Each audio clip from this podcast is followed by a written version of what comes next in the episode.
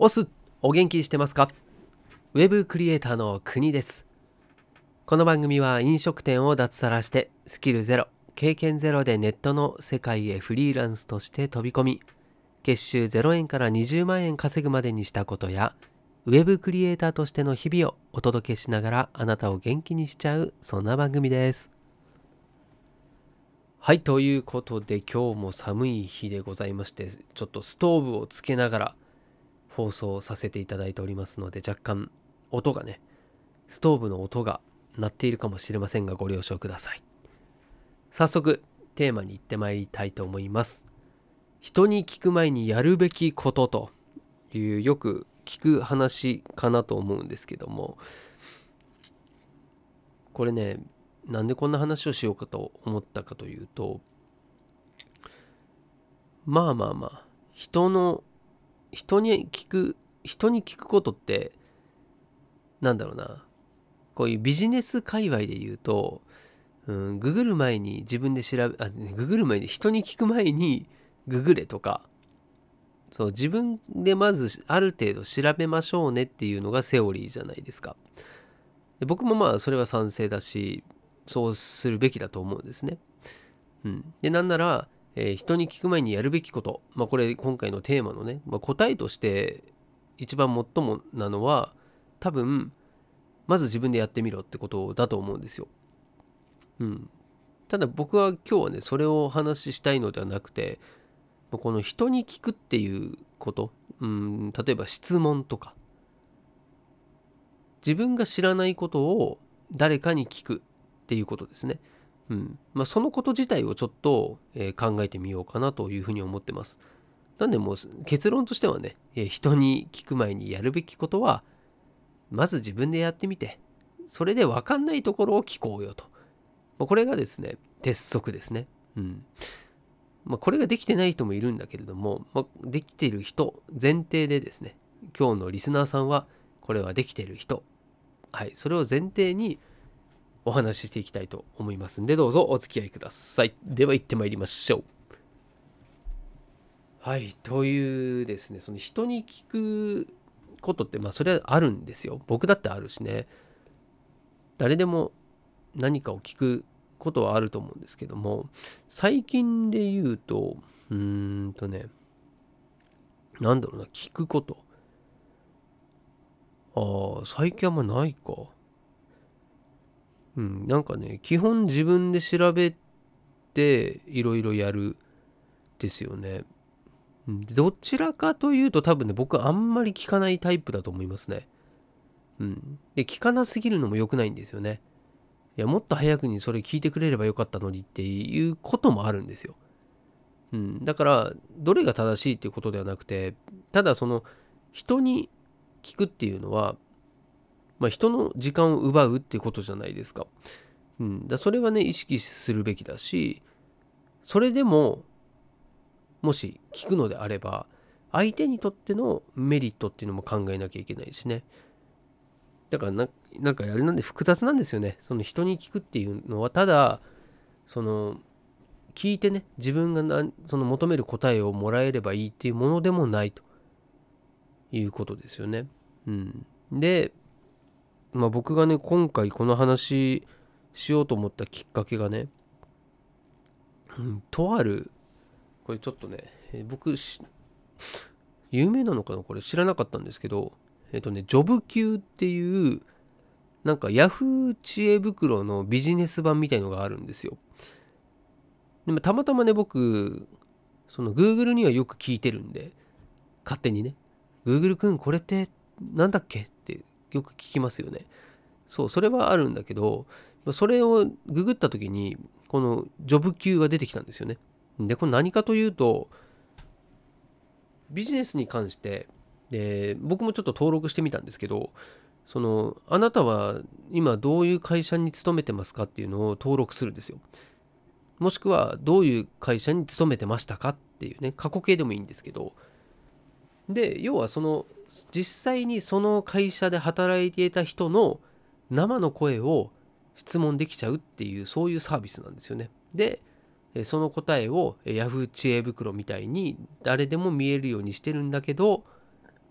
途中までしか見れなくてそれ以上見たい人は、えーまあ、無料なんだけどもそのアカウント登録してであなたも回答側に回ってくださいみたいな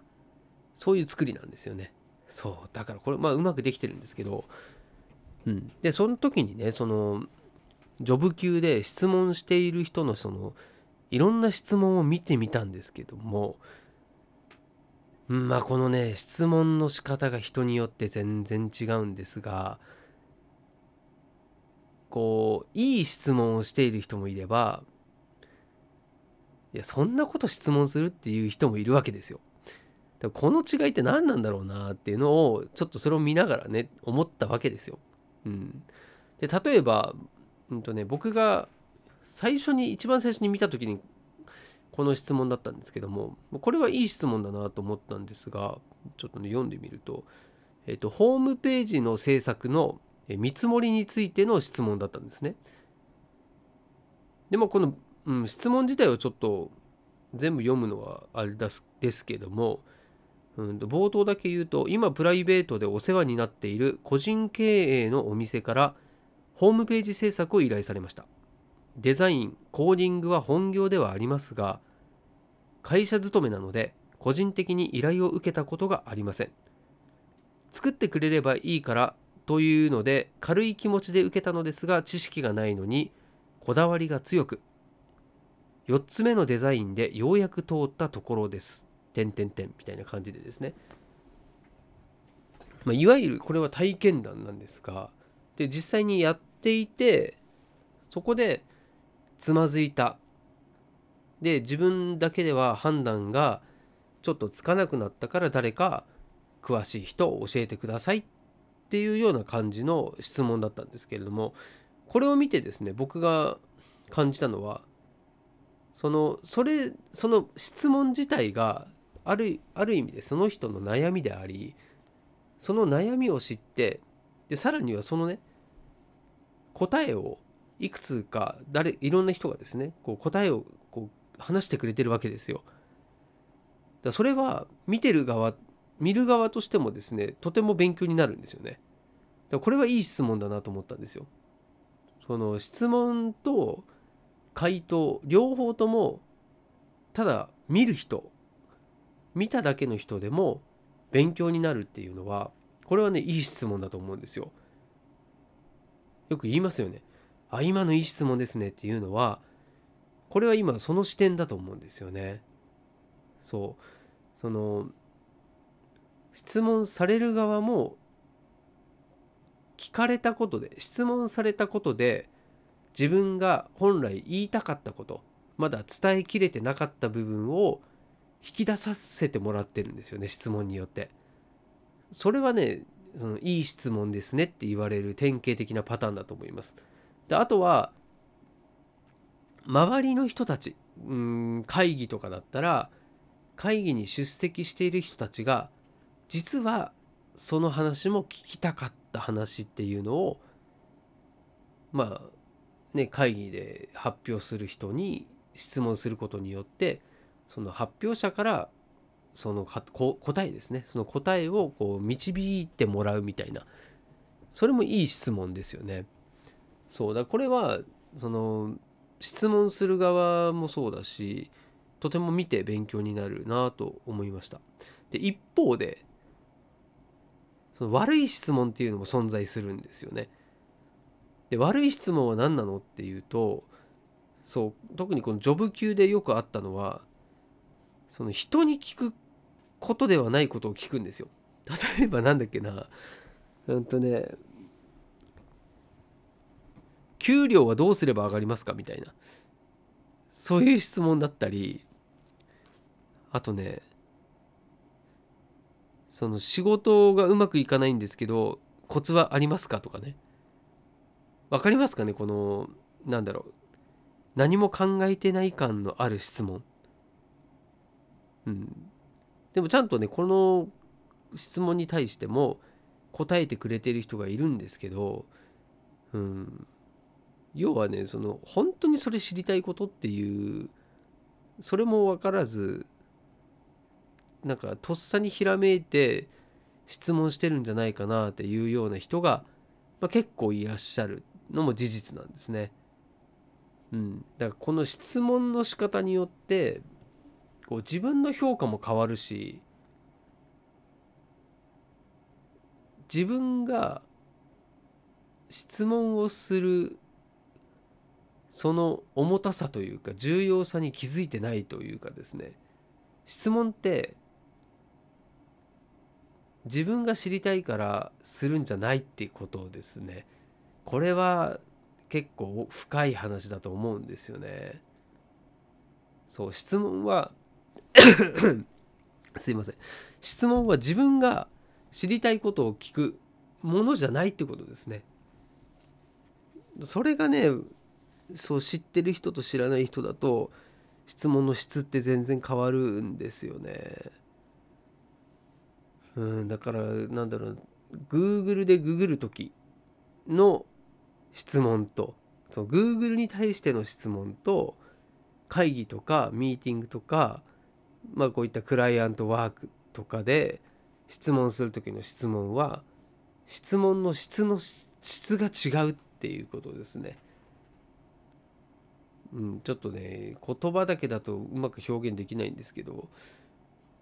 うん、その意図が違うというかまあだからそれをねこのジョブ級を見た時にすごいねそこのことに気づかされたし学びになったんですよね。うん、だからたまにねこれ開いてでメール来るんですよ。あのこの質問に対して回答してみませんかみたいなねメールが来るんですよね。ちょっとね気になった質問とかはあの回答したりしてるんですよね。そうするとねあ一回そのベストアンサーに選ばれましたなんて時はあってなんかちょっと嬉しくなりますよね。あ自分の回答が一番いいって選ばれたんだと思うとこれ前も放送しましたかね。そうそういうねちょっと嬉しさもあったりとかするんで、うん。まあ、これが次の回答をしたくなるように促しているねそのジョブ級のうまいやり方だと思うんですけど誰もね損しないっていうね。うんそうなんですね。そうだから質問する大切さっていうのをこのジョブ級に教えてもらいましたね。うんまあ、ぜひ見てみてください。ジョブ級ですね。JOV 違う。JOB に Q ですね。はい。Yahoo 知恵袋も確かに勉強になるんですけど、うん、やっぱねなんか変な質問してる人いますよね。その辺は同じかなと思いますね。うん、でもね人の悩みっていうんですかそれを知れるっていうのはでかいし、うん、でそれに対してのね回答もすごいすごい勉強になるので。うん、これはちょっとね定期的に見たいなというふうに思った次第ですはい難しいですよねよくね「いやいい質問だね」って言われる人がいるとさなんかこうあ羨ましいなって思ったりもしたことあるし自分もそんな質問ができるようになりたいなんて思ったりするんですよね。そう。それはなんかどっかでねこうかっこつけたりとかこう質問してやったりみたいなそうそういうふうに思っちゃうこともありますよね。うん、僕も多分あったなそういうなんかかっこつけた質問っていうんですかね。こう誰も思いつかないような質問してやったぜっていうことを探しちゃうんですよね。会議中にね。そうでもそれって他の人が聞きたい情報なの？っていうとそうでもなかったりしたりでね。うん、だそれよりはこの場の雰囲気を見てあこのこの問いかけは絶対他の人も聞きたいだろうなっていうそこのこうさじ加減っていうんですかね。それができるようになると、まあ、多分ね普通の仕事でも生かされるんじゃないかなと思うんで、うん、その辺はねちょっと自分も修行まだまだかなと思ってます。うん、でもねやっぱりいい仕事いい仕事じゃないいい質問ができる人間にはなりたいんで。はい。それはね日々こういったジョブ級でね、え、質問を見てそれを分析してっていうことですかね、うん。ま、あとはその質問される側の方のメリットだったりあとはその人が話したいことそれを先回りして質問するっていうのも効果的だと思うので、はい。まあ、ちょっとね今回はまあ今今更だろうっていうような話かもしれないんですけど、うん、やっぱりね人に聞く前にやるべきことっていうのは押さえといた方がいいなというふうに思ったんで今回こんな話をさせていただきました。まあ最初に言ったように結論はね自分がやったことを行動していることもうすでにトライしていることそれで分かんないことを聞こうよと。うん。そうすると聞かれた側も答えたくなるんですよね。あちゃんとやってるんだなと。どれどれと。じゃあここはちょっと相談乗ってあげようかと。いうふうに思ってもらいやすいんで。はい。なんでまあその実績あるきもしくは本当に悩んでる人だからこその質問っていうのが人に人の心に響くんじゃないかなというふうに思いましたんでね。はい。今日はこんなお話をさせていただきました。いかがでしたでしょうか、はい、で僕はですねメンバーシップも今月になって始めております。まだね聞いたことないよという人はですねうんとメンバーシップの放送の最初の3分間は、まあ、無料でですね、はい、聞くことができると。で月額500円でやっておりますね。ワンコインでございます。まあそうだな。半分ぐらいはあの僕の応援のつもりでですねメンバーになってくれてる人は多分なってるんじゃないかなというふうに思ったりしてますんで、はい。まあ、そんな気楽にねえ入れるぐらいの、えね、年だ値段設定にもしてますしなんだろうこうメンバーシップのに入ってくれる人はねほんとこう仲間以上の意識が僕の中では芽生えていまして、はい、そんなね僕と共にこう何かしらワイワイガヤガヤやりたいなという人はですね、はい、ぜひメンバーシップに顔を出していただけると嬉しいです。もうこれ毎月更新なんで、その気に食わねえってなったらいつでもやめれるんですよね。はい。なんで、まあ、いろんな人のメンバーシップを聞いてみるなんていうのも面白いかもしれませんね。はい。なんで、まあ、この通常回が何かこう、今までとね、放送が変わってメンバーシップの方でいいことばっかり言ってるとか、そういうことではないですね。はい。メンバーシップはあくまでも、えー、表でなかなかこういうのはちょっと言えねえなとか、あとは、えー、自分のちょっとね、こうプライベートな部分の話だったりというそのノウハウ系というよりは、えー、自分の気づき系だったりこんなことやったよっていうですねこうリアルタイムな話だったり、うん。まあ、そういったことが多いと思ってますんで、はい。まあ、そんなね普段なかなか聞けないような話、まあ、そういうのに興味があるっていう人は、まあ、僕のメンバーシップも何かしら参考になるというか、うん。えー、今後の自分の中のですねきっかけ変化のきっかけとか気づきにはなるんじゃないかなと思いますんで是非はい見てみてください。はい。ということで明日が土曜日ですね。はい明日土曜日ですね。はいまた土曜日も息子とかがいるのでちょっとこうどういう放送できるか分かんないかも。土日はちょっとはいお休みするかもしれませんけども。はい気長に待っていただけると嬉しいです。それではまたお会いしましょう。お届けは国でした。したっけね。